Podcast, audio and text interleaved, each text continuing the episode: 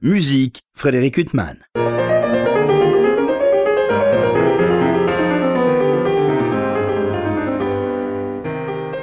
Bonjour Frédéric Huttman au micro. J'ai le plaisir de vous retrouver pour un nouvel entretien. Aujourd'hui, j'ai l'immense plaisir de recevoir Mathilde Calderini. Bonjour. Bonjour.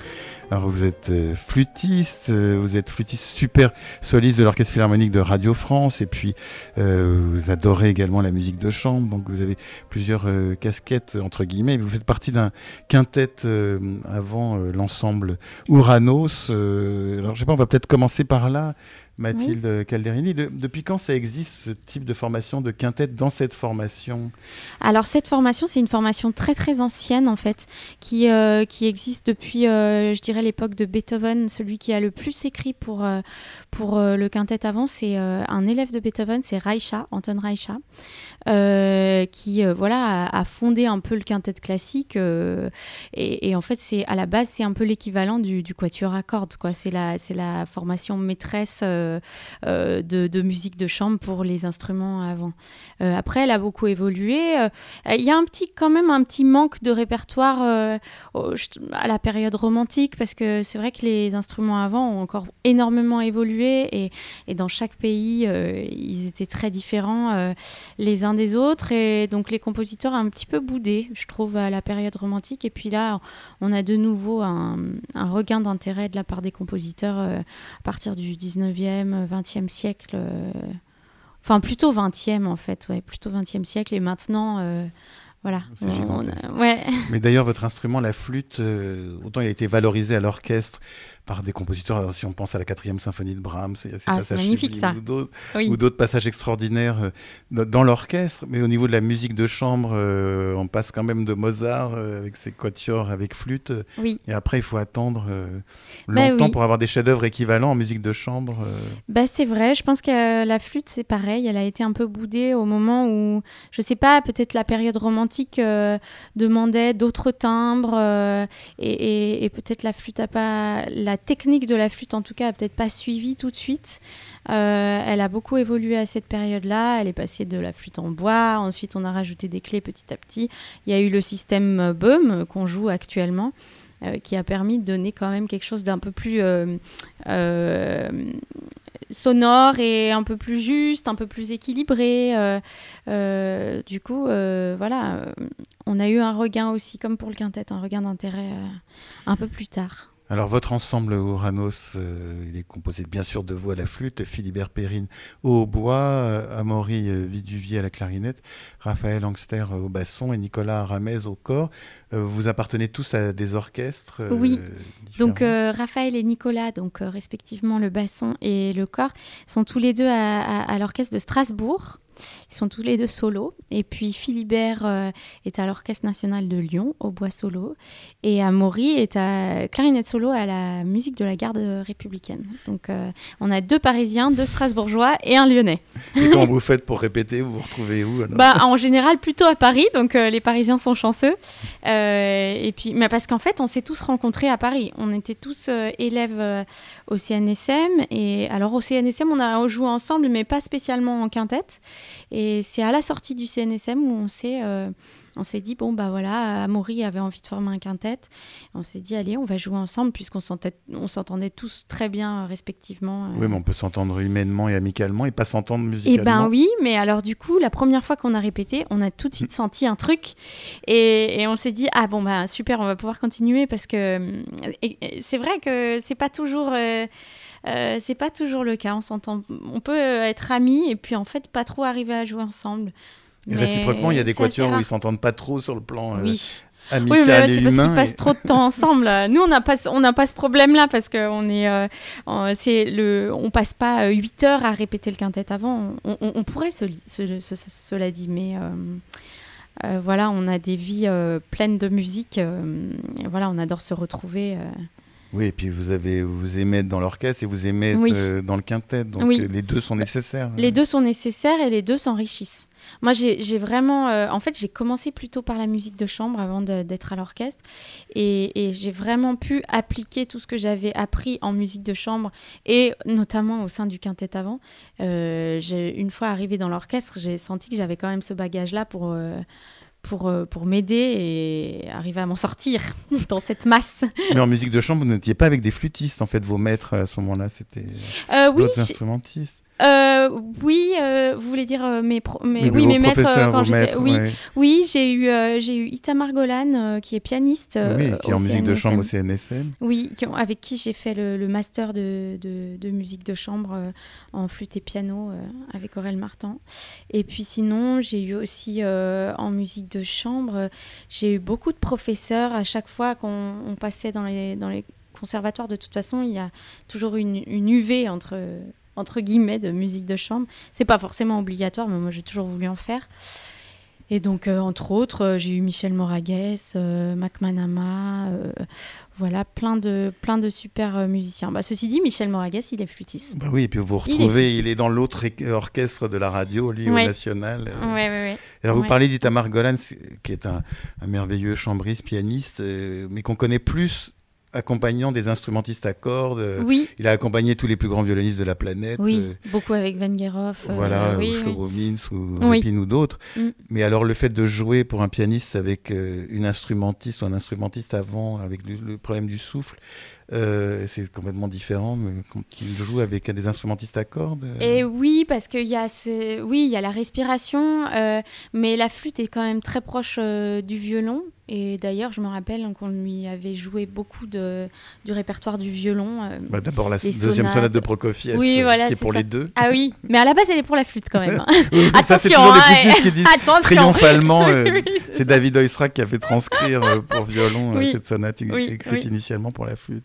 Et donc, pour vous, c'est le fait de jouer habituellement avec des instrumentistes à cordes euh, pour le violon, euh, ça n'entraîne pas une modification substantielle quand on joue avec un ou une flûtiste? Bah, Il faudrait leur demander, euh, mais je crois que c'est.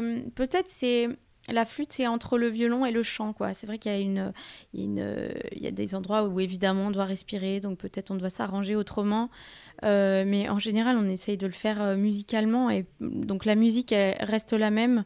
Euh, moi, j'essaye toujours de faire en sorte que mon instrument vienne pas perturber, enfin la technique de mon instrument vienne pas perturber la musique et ce que j'ai envie de faire dans l'absolu. oui. Mathilde Calderini, moi je vous ai écouté euh, à maintes reprises au sein de l'Orchestre Philharmonique de Radio France et puis en musique de chambre avec un merveilleux pianiste euh, Arthur Ancel. Vous jouiez un concertino notamment de Cécile euh, Chaminade et une sonate de Taktakishvili. Taktakishvili, ouais. Ah, pardon, j'ai peur de me tromper. Très bien et, et en fait, le répertoire euh, chambriste pour flûte et piano est, gigantesque. Et en fait, malheureusement, on entend assez peu de récital euh, flûte-piano. Euh. Oui, alors en fait, le répertoire est gigantesque, mais les gens ont toujours l'impression de, de... En fait, souvent, il est mal connu parce qu'il y a quelques œuvres de grands compositeurs euh, on va dire les gens que, que, que, le public connaît, euh, euh, Schubert, Mozart, je sais pas, Poulenc, on va dire que ça c'est les grands noms qu'on oui, il y a les variations de Schubert. Prokofiev, oui voilà, les variations de Schubert. et puis à côté, à côté de ça, il y a, y a, plein d'œuvres magnifiques qui sont des œuvres que finalement, de, de compositeurs qu'on connaît un tout petit peu moins. Je pense à la sonate de Melbonis qui est magnifique, on a toutes les sonates de Gobert qui sont très très belles aussi. Euh, pour, pour, le répertoire un peu, un peu plus ancien, on a les, les, Jean-Marie Leclerc euh, qui sont magnifiques. Mais ça, c'est aussi parfois, ça peut faire un peu peur euh, aux programmateurs parce qu'ils pensent que, bon voilà, s'ils connaissent pas, c'est que c'est pas bien. et puis en fait, pas du tout. voilà, je pense oui, quand on a joué avec Arthur le Chaminade et, en plus, c'est un charme fou. Voilà. C'est une musique, moi je l'entendais pour la première fois. C'est immédiatement séduisant pour ah l'auditeur.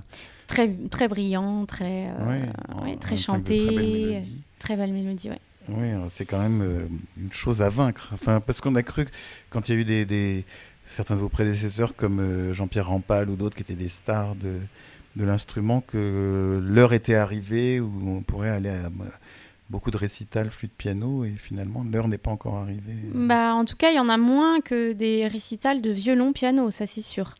Euh, la flûte est peut-être un peu moins connue euh, du grand public, alors qu'à chaque fois, euh, bah, les, vents sont emballés. sont emballés parce que les vents ben ça parle vraiment, ça parle parce que ça chante, ça respire, c'est c'est hum, c'est spectaculaire, je dirais. Puis, enfin. Oui, oui, tout ça. Tout, plein de richesses. je suis bien d'accord, Mathilde Calderini. Et vous, alors, ça vous est tombé dessus comment, la flûte? Alors moi, euh, en fait, je suis allée. Je pense que c'était là le déclic. Parfois, j'y réfléchis. Mais bon, parfois, on reconstruit des souvenirs de l'enfance. Mais, euh, mais euh, j'étais allée voir la flûte enchantée. En tout cas, c'est un des premiers souvenirs que j'ai de la flûte. J'étais allée voir la flûte enchantée vous, donc de Mozart. En Savoie, vous avez grandi oui, et eh ben j'ai oui, j'ai grandi à, à Tonon-les-Bains. Et donc j'étais allée à la Grange au Lac avec mes parents qui m'avaient emmenée. ça va, c'est un beau début. Euh, ouais, c'était magnifique. En plus, ce, ce, ce, décor tout en bois, euh, la flûte enchantée avec la flûte comme ça qui sortait de l'orchestre. Euh, et du coup, je pense que là, j'ai eu un réel coup de foudre pour la flûte. Et puis après, de toute façon, je voulais faire de la musique. donc j'ai eu aussi un, un, coup de cœur pour la harpe, mais finalement Bon, euh, ça s'est plutôt dirigé vers la flûte. Je crois que mes parents étaient assez contents. Euh, Parce que oui, sans, mauvais esprit, c'est peut-être plus facile à transporter pour vos parents. Exactement. Oui, mais euh, j'ai jamais regretté. Et puis, je, en fait, c'est peut-être aussi le. J'ai toujours aimé chanter. Et je trouve que la flûte, c'est du chant, quoi. Il n'y a pas de, a pas de directement l'air. J'ai la même sensation que lorsqu'on chante. En fait, c'est la même manière de souffler. Euh, le même positionnement. Euh. C'est un, un, instrument que, ouais, qui me correspond vraiment, je crois. Bah, vous avez bien fait de choisir. Vous parlez de flûte et harpe, bien sûr, quand on pense flûte et harpe, on pense irrésistiblement au concerto de Mozart, qui est une des œuvres phares pour ces deux instruments, avec ce sublime euh, mouvement lent. Vous avez eu l'occasion de le jouer beaucoup Ah oui, plusieurs fois. Je pense que c'est le concerto que j'ai le plus joué. je l'ai joué, oui. Qu'est-ce qu'il faut que je. Bah, Non, vous n'avez rien à dire. C'est pas une interrogation surprise, Là, d'un coup, j'ai un trou. Je sais plus exactement à quel moment, mais je l'ai, beaucoup joué avec des harpistes différents. Et ce qui était, ce qui était euh, bien, c'est qu'à chaque fois, je l'ai redécouvert parce que c'est une œuvre qui est quand même très riche. Et puis, euh, et puis à la fois, il y a cette simplicité euh, et puis tout le côté solaire de Mozart, tellement touchant, quoi. Mais dans la, dans la lumière. Et ça, ça me plaît. Mozart, il est quand même très très présent chez vous. Donc il y a ses quatuors avec flûte, il y a ses concertos pour flûte, il y a ce concerto pour flûte et harpe, il y a la place de la flûte, y compris dans les concertos pour piano. J'imagine qu'en tant que ah super soliste d'Orchestre Philharmonique de Radio France, mm. vous avez accompagné beaucoup de pianistes dans des concertos de Mozart. Oui, le 23e notamment, hein, on le joue souvent, on joue souvent celui-là. Il y a beaucoup de flûtes. Bah oui, il vous a mm. gâté. C'est presque de l'opéra, euh, oui. ces concertos avec les vents. Euh. Oui, et puis euh, oui, bah les vents apportent la couleur un peu plus, un peu plus magique dans les concertos de Mozart pour piano. Mais euh, dire que on dit qu'il aimait pas la flûte. Ah bon? ça, c'est quelque chose que je comprends pas. Mais, il a quand même écrit dans une violence. lettre. Oui, il s'est bien fait violence. Et alors, comment ça se fait qu'il a écrit tant de chefs-d'œuvre pour la flûte? C'est des commandes ou... Euh, c'est des commandes euh, d'un flûtiste amateur hollandais j'ai mangé son nom. Mm. Euh, bon, deux gens, voilà, c'est ça, deux gens, il s'appelait. Et il faisait plein, beaucoup de commandes parce qu'il était quand même, euh, malgré le fait qu'il était amateur, c'était, il était vraiment euh, fort, enfin très virtuose. Et heureusement, il nous a, il nous a commandé donc les concertos, les quatuors. Et puis il y a des petites sonates aussi, mais ça, c'était des œuvres de jeunesse que Mozart a écrit. Mais oui, effectivement, dans une lettre, il dit que voilà, c'est un instrument, il ne peut pas souffrir. C'est incroyable. Et alors, vous, euh, donc, quand vous jouez, euh, excusez cette question, euh, peut-être un peu bête, mais quand, vous jouez des, des œuvres d'époques différentes, c'est-à-dire on parle de Mozart, et puis il y a aussi des sonates géniales de Bach, que ce soit pour flûte solo ou pour flûte avec clavier. Mm. je ne sais pas si on dit clavier, parce que comme ça, tantôt au clavecin, tantôt ça peut être joué au piano. Euh, vous jouez, voilà.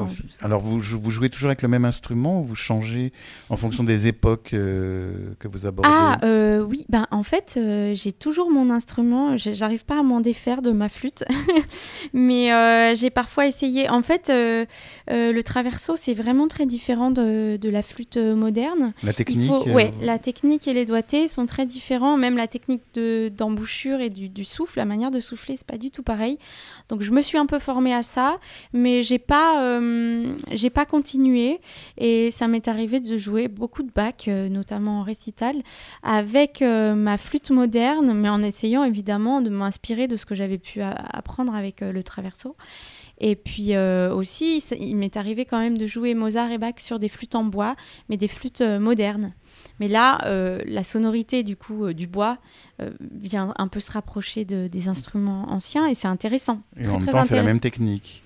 C'est la même technique, voilà. Donc là, j'avais joué cet été les concertos brandebourgeois euh, de Bach avec euh, cette flûte euh, en bois de la marque Abel. Voilà, c'est des gens qui ont développé la flûte moderne en bois. c'est un luthier.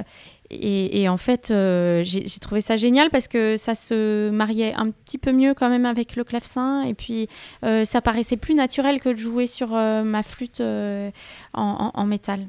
Vous avez joué avec des instruments 6 qui jouaient sur des instruments euh, modernes, mais avec des archets euh, anciens, mais par contre des cordes en métal. Ah Donc ça, tout ça faisait que la sonorité qu'on avait envie de donner euh, était là. De toute façon, c'est ça, c'est toujours une recherche et puis un idéal qu'on s'est fixé. on n'est pas forcément là pour recréer exactement comment les gens de l'époque l'entendaient, puisque maintenant on est dans notre temporalité, on est là à ce moment-là moi, je, je, voilà, je recherche pas forcément euh, le côté euh, musée, euh, mais, mais par contre, c'est important quand même de d'avoir la même idée, le même phrasé. Ça, c'est important. Alors, on va revenir à cet ensemble Uranos que vous avez gravé. je parle à l'ancienne. Deux disques pour la belle Nomade Musique sont absolument magnifiques. alors, avec deux types de répertoires très très différents. Alors, il y a ce chef-d'œuvre absolu qui sont les six bagatelles de Ligeti. Ah oui. Euh, quintette. Et j'ai appris en relisant le texte euh, qui accompagne ce disque, en fait, il y avait la sixième avait été interdite sous le régime communiste hongrois parce qu'en raison des dissonances euh, de cette bagatelle. Ah bah vous me l'apprenez. Et eh ben voilà, bah j'ai lu. Ah bah j'ai bien fait de venir. Mais j'étais ahuri de lire ça et donc c'est dans le texte qui accompagne ce disque. Donc Ligeti Nielsen et vous parliez de transcription, il y a la transcription du quatuor américain de Dvorak. Oui. et c'est très très beau. Ah oui, bah ça c'est magnifique. On a, pour notre premier CD, on avait vraiment envie de jouer le Dvorak parce que on l'a, on l'a très vite joué ensemble et c'est une pièce qui nous, bah, on, on adore la jouer euh, dix ans après, enfin presque dix ans après parce que ça fait pas dix ans qu'on est formé, mais euh, on, la joue encore et on prend toujours autant de plaisir à la jouer et puis ça marche très très bien pour le quintet. Euh, c'est une transcription de David Walter qui lui-même fait partie du quintet de Moragas. qui transcrit énormément. Bah oui, oui, il l'avait transcrit pour son quintet. Et nous, on l'a reprise, euh, voilà, on adore la jouer. Et puis les gens aiment bien. Ah ça passe très très bien, c'est très très beau. Oui. Même les, même les quartettistes euh, puristes euh, avouent que. Les quartettistes pour quatuor à cordes, je précise. avouent que ça leur plaît aussi. Oui, Et vous avez songé à d'autres quatuors de Dvorak ou alors c'est vraiment celui-là C'est vraiment celui-là. Les autres, on n'a pas spécialement essayé, mais c'est vraiment celui-là, oui. Et alors, vous avez par exemple travaillé avec des, euh, des artistes, des musiciens euh, à qui vous avez demandé de transcrire certaines œuvres et puis ça fonctionne pas du tout pour Quintet. Vous vous êtes dit au bout d'un moment. Euh, bah oui, on avait essayé des quatuors de Mendelssohn, on avait lu du Schubert, etc. C'est difficile. C'était enfin pour l'instant, on n'a pas été très convaincu par ces transcriptions-là. Euh, il faudrait y revenir, passer un peu plus de temps pour que ça sonne différemment. C'est assez particulier parce que parfois, c'est des œuvres qui sont vraiment composées pour le quatuor avec des sons particuliers. Enfin, pas évident, hein, la transcription. Ça marche pas à tous les coups. Oui, oui. Alors, en tout cas, là, ça marche très, très bien. Et puis, il y a ce quintet aussi de Nilsson. Euh, ah, ça, c'est chef-d'œuvre. de très, très belle musique. Mais ça, ça fait partie de mm. votre répertoire euh, propre. Euh, oui, oui, oui. C'est une des plus grandes pièces pour le quintet avant. Oui. Et alors, à côté de ce disque, justement, avec des musiques, comment dire, pas folkloriques, mais enfin d'inspiration traditionnelle, etc., il y a un disque de musique française. Et alors, c'est très intéressant parce que là aussi, j'ai relu le texte qui accompagne ces disques. vous, vous travaillez euh, la musique et moi, je regarde ce qui accompagne euh, les disques qui paraissent. Euh, et donc, il est dit que c'est une évocation aussi, parce qu'il y a Poulenc, Jean Français, et une transcription de Till L'Espiègle de Richard Strauss. Mhm. Et donc, il y a un chapitre sur l'humour, en fait, de, de ces œuvres, et l'humour qui peut s'attacher à l'interprétation musicale. Oui, en fait, on a regroupé ces œuvres ensemble parce qu'on trouvait qu'elles elles avaient tout un peu un esprit farceur. Et, donc, euh, Tilde Espiègle en est le meilleur exemple. Et en fait, on est vraiment parti de Tilde Espiègle. Et ensuite, on s'est dit, bon, quelles, autres pièces finalement correspondent à aussi cet esprit farceur, l'humour dans la musique. Et puis, ah bah, tout de suite, on a pensé à Jean Français, qui est quand même l'un des meilleurs farceur, on va dire, euh, dans le quintet euh, avant, et puis les petits nerveux. Euh, donc, les petits nerveux, ça fait partie de l'heure du berger, donc pour quintet et, piano. C'est toute une description de, de, ce sont des personnages rigolos. Il y a les vieux beaux, les pin-up et les petits nerveux. Et donc, même dans les titres, on comprend tout de suite que ce sont des, petites parodies de chaque personne. Et puis, et puis le Poulenc aussi, il a, cette, il a, il a une nostalgie un peu. oui, Guillaume Vincent au oui, il avec Guillaume Vincent, oui. Il a, il a un peu plus de nostalgie, je dirais, mais il y a quand même toujours euh, le côté, le, cirque, l'idée du cirque, du spectacle, de la, de la joie euh, et de l'humour. Oui, en même temps, il ne faut pas que ce soit trop souligné, ce qui est d'ailleurs remarquable dans votre interprétation. Euh, l'humour, il euh, faut pas que ça devienne justement. Euh, pas que ça devienne ridicule, hein, c'est toujours ça le, le, ouais. Il y a un juste équilibre dans ce disque. Vous êtes beaucoup interrogé justement, notamment le Poulenc, parfois il y a des versions moins fines que la vôtre où c'est un peu trop souligné justement. Oui, bah, on a essayé de rester élégant dans l'élégance de Poulenc, de l'écriture. On va dire, je pense, oui, on a. Après, on a tous une une musicalité, entre guillemets, qui, qui, est assez euh, euh, partagée. Enfin, on n'a pas trop de difficultés à, être d'accord, on va dire, sur les choix musicaux. Il y a parfois des choses qui s'imposent un peu, mais c'est sûr qu'on n'avait pas envie de tomber dans la caricature, en fait. Donc euh, on voulait rester brillant, mais toujours dans une certaine élégance qui est un peu, on va dire, le jeu à la française, quoi. Euh, allez. oui, c'est élégant, mais c'est pas que élégant, c'est émouvant aussi. Parce que chez Poulenc, euh, il y a notamment le mouvement lent de ce ah, qui évoque un peu le concerto pour deux pianos. Oui, oui, oui, c'est vrai. Une très très belle partition. Donc on attend un volume 3, Mathilde Calderini. On ne sait pas euh, quel pourrait être ce programme, puisque après avoir abordé ces, répertoires euh, hongrois, tchèques, et puis français. Eh oui, oui, bah, on y travaille, c'est en projet, euh, ça sortira bientôt. on attend ça avec impatience. Alors il y a d'autres projets ont paru, il y a ce disque Guettari, vous jouez avec Aurel Martin. Alors c'est un disque où où il a cherché des, des œuvres qui se complètent avec un grand éclectisme, qui à l'origine devait évoquer la ville de Guettari. Oui et qui tourne autour. Oui, c'est ça. En fait, Aurel est, né à Guétari et il a grandi à Guétari. Et je crois que pour son troisième CD, il avait envie de, de, de, jouer les pièces qui, euh, qui lui rappelaient ou qui étaient en, en, rapport avec, euh, avec sa ville natale. Euh, et donc, voilà, moi, je, joue dans, le, dans la transcription ouais, voilà, du concerto en sol de Ravel. Beaucoup le jouer à l'orchestre oui. Avec quand même ce sublime mouvement lent avec ah la flûte. Euh, c'est qu'est-ce qu'on, enfin question idiote, qu'est-ce qu'on ressent quand on est flûtiste euh, bah, Moi, les, premières fois que j'ai joué, j'étais quand même vraiment stressée parce que euh, il faut se sentir à la hauteur de. Bah, surtout, de la... oui, vous accompagnez des grands pianistes en général. Oui, oui, donc du coup, il faut comme c'est très suspendu, très, on n'a pas envie de déranger, et puis en fait, on est là aussi. Il faut quand même qu'on vous euh, entende. voilà, c'est ça. Je pense que Ravel, euh, si vous a consacré tant de belles pages, euh, ah c'est qu'il avait l'intention que vous qu'on vous entende. Oui, voilà, c'est ça. Donc, il faut bien doser. ouais, et puis c'est, en fait, c'est un monument de la de la musique, donc euh, c'est toujours difficile de s'y euh, atteler, mais, euh, mais de plus en plus, j'adore jouer ça. Et puis là, c'était une belle expérience de le faire en petit, en petit comité. Oui, c'est une transcription là pour oui. l'orchestre à chambre. Une transcription de Lucas Henry oui. qui, est, vraiment très belle. Moi, je trouve très très bien réussi, très réussi. Mathilde Calderini, on parlait de la flûte euh, dans le concerto en sol de Ravel. Bon, quand on pense à Ravel et à la flûte, on pense bien sûr à Daphnis et Chloé. Ah oui. Et là, c'est vrai que nous, auditeurs, quand on, est, quand on assiste à cette pièce, on attend euh, ce passage. Euh, de Avec impatience, nous aussi, hein, quand on est flûtiste. et c'est quand même, ça donne une impression fabuleuse. ah, on a l'impression que la flûte vole complètement. Là, d'un coup, le temps s'arrête. c'est magique, quoi. Ah oui, moi je me rappelle la première fois que j'ai entendu ça, j'ai fait, je me suis dit ah oui, j'ai vraiment bien fait de faire la flûte, c'est magnifique. Euh, ouais, c'est c'est euh, en fait c'est tellement séduisant en plus ce passage, c'est euh, très sensuel.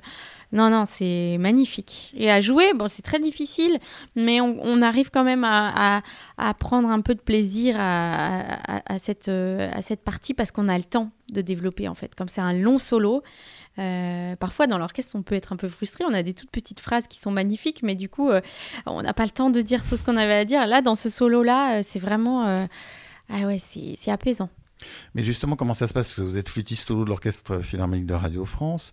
ça veut dire que vous êtes à la fois dans l'orchestre et en même temps, vous avez un rôle où on attend la flûte euh, qu'elle soit au-dessus de l'orchestre, mais en même temps, il ne faut pas que ce soit trop. Il faut que oui, en fait, c'est très euh, difficile, c'est la quadrature du cercle. Il faut jongler un peu entre les deux. Il faut parfois savoir, euh, bah, écouter, être au deuxième plan, accompagner.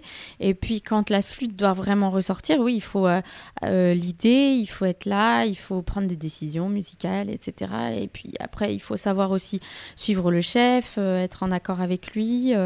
c'est tout un, tout un justement, quoi. Mais c'est ce qui fait que c'est passionnant.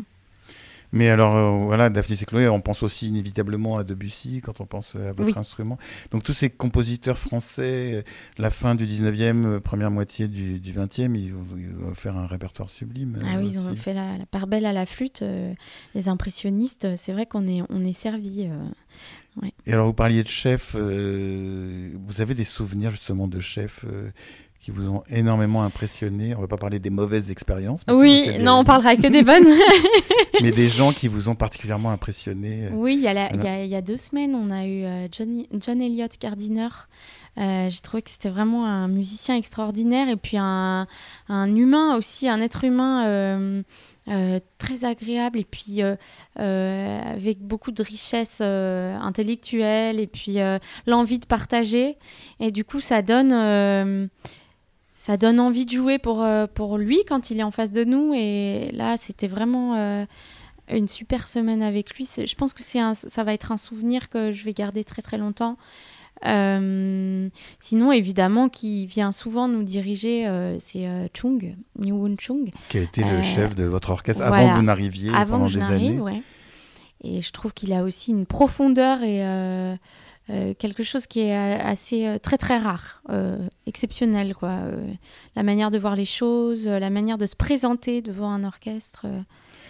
Mais pour nous, ça reste très mystérieux, c'est-à-dire que justement quand on discute avec des musiciens qui jouent dans l'orchestre, d'abord souvent les, les, uns et les autres ont des opinions différentes, c'est-à-dire que dans un même ah orchestre, mm. certains adorent un chef et d'autres pas du tout.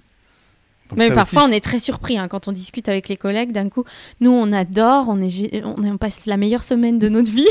Et puis les autres disent Oh là là, la barbe, je suis pressée que ce soit fini. Euh, euh, j'aime pas ça, j'aime pas ci, j'aime pas là. Et du coup, euh, bah ouais, oui. c'est... Mais quelque part, heureusement, hein, parce que c'est tellement subjectif, de toute façon, la musique, que. voilà, il y en a qui sont plus attachés à ce que, ce que le chef peut peut inspirer, peut donner comme idée musicale, et puis il y en a d'autres qui ont euh, plus besoin d'une technique euh, euh, irréprochable, c'est-à-dire savoir exactement où jouer, parce que c'est vrai que c'est très important, c'est aussi un peu du travail d'orfèvrerie, quoi. Euh, du coup, ça dépend ce qu'on qu'on privilégie euh, dans nos goûts. Mais j'ai l'impression quand même que, mais peut-être que je m'égare des instrumentistes avant que vous. J'ai beaucoup parlé avec Patrick Messina, qui est donc clarinettiste solo de du National. Lui, il aime quand même que le chef, il est admiratif de chefs comme Ricardo Muti, euh, qui sont des chefs un peu à l'ancienne, dont on sent quand même qu'il y a un côté très autoritaire. et en même temps, ces chefs-là laissent une... Il avait une admiration sans borne pour Bernard Haitink, qui paraît-il laissait une liberté. ah bah j'ai pas eu la chance extraordinaire. Euh... Ah, c'est pas pour vous donner des regrets, parce que d'être jeune, c'est pas forcément un défaut, Mathilde. non, pas que Patrick, soit âgé, mais bon, il vaut mieux quand même euh, avoir votre âge. Euh, que... et, donc, euh, des grands chefs, vous en avez connu, vous en connaîtrez. Mais euh, on a l'impression quand même que ces chefs, à la fois, ils ont une technique très sûre, mais en même temps, ils laissent une liberté aux musiciens. euh. Bah, c'est là aussi quand même où on reconnaît un, grand chef, c'est que on a l'impression d'être libre et en fait c'est lui qui, qui tient les rênes. Euh, mais voilà, c'est la capacité peut-être, je sais pas, hein, je dis ça comme ça, mais peut-être la capacité à emporter les gens avec, avec soi, enfin de réussir à convaincre toute une masse d'instrumentistes à jouer ensemble à- et à défendre une vision musicale euh, et, à, et à aimer le faire aussi parce qu'il y a quand même un peu de ça aussi. Alors, vient de paraître un disque magnifique consacré à Stravinsky, où il y a Le Sacre du Printemps, donc là, l'orchestre philharmonique de Radio France, au complet sous la direction de Miko Franck. Il y a Capriccio euh, pour piano et vent, qui est une très très belle œuvre avec euh, Mm. une magnifique pianiste Natalia Milstein. Donc, œuvres dans lesquelles on vous entend, bien Oui. sûr, mais on vous entend encore plus euh, dans euh, L'Octuor Oui. pour instrument à vent, qui est une œuvre merveilleuse euh, de Stravinsky des années 20. Donc ça, c'est une œuvre que vous ne connaissiez pas avant l'interpréter pour ce disque. euh. Bah, pas du tout, je l'ai découverte euh, voilà, il y a deux ans quand on a enregistré. il me semble que c'était il y a deux ans, non? Ça Oui, sort que maintenant, près. mais ça a mis du temps à sortir. Et, et en fait, j'ai beaucoup aimé la découvrir parce qu'elle est, elle est très, très, très intéressante. Il y a plein de petits passages euh, rigolos, puis à la fois, il y a tout Enfin, un travail sur l'harmonie. Très difficile. Franchement, euh, oui, c'est un peu challenge euh, technique euh, pour tous les instruments euh, d'ailleurs. hein. Il y a des parties difficiles.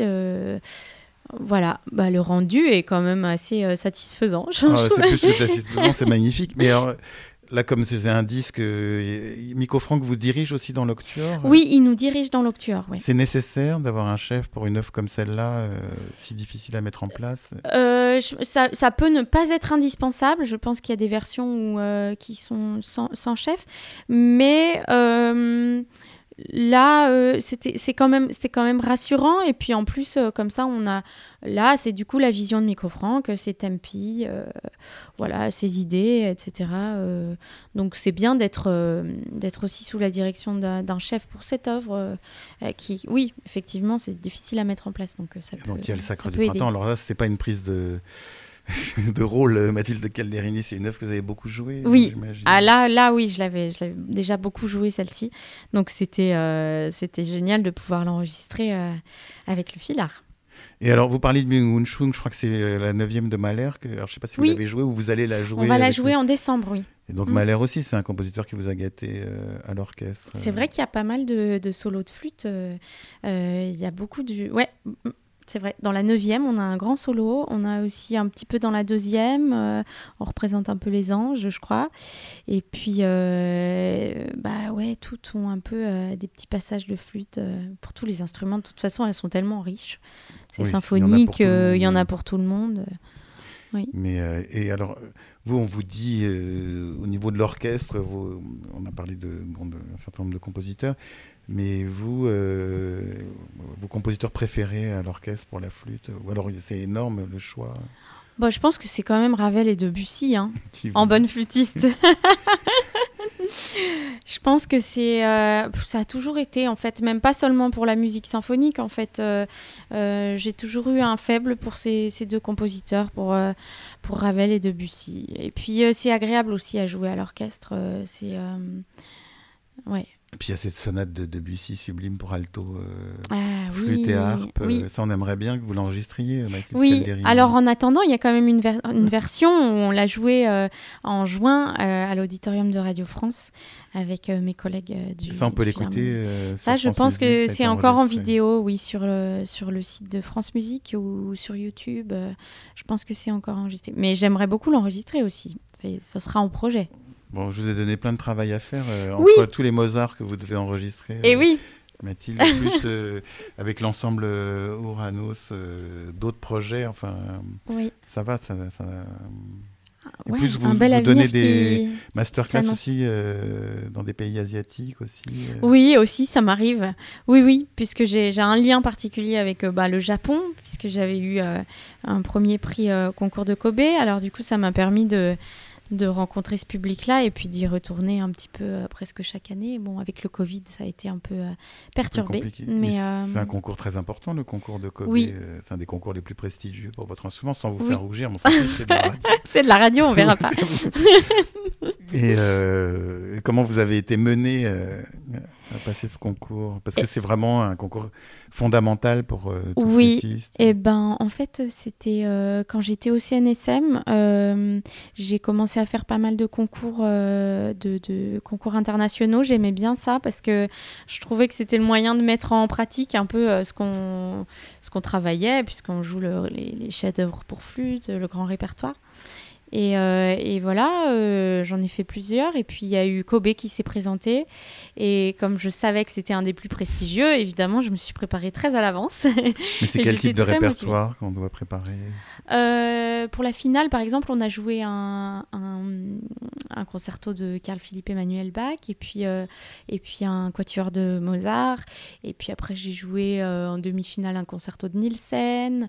Euh, enfin le, concerto de Nielsen. Et puis, euh, et puis les premiers tours, euh, si je me souviens bien, il y avait sonate de Prokofiev, sonate de Poulenc. voilà le, le, grand répertoire et aussi des, des, choses un peu plus flûtistiques, les sonates de Kargelert, les caprices de Kargelert, ça c'est un, peu plus inconnu. Plus propre, oui, voilà, plus, un peu plus, voilà.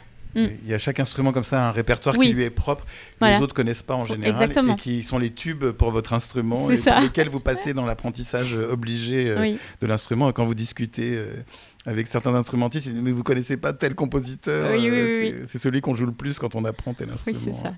Donc, mm. bon, en tout cas, on a parlé de Mozart pour finir, puisqu'il était au concours de Kobe. oui. C'est votre grand amour musical aussi. Grand amour musical, oui, puisque j'ai bah, j'ai découvert euh, la flûte, comme je disais tout à l'heure, avec euh, Mozart. Et, euh, et Mozart bah, m'a jamais quitté. Hein. Je, je t'en ai toujours joué et puis j'espère en jouer toujours. Et bah, c'est sur ces propos qu'on va se séparer, Mathilde Calderini. Donc, je vous remercie infiniment d'avoir été mon à vous.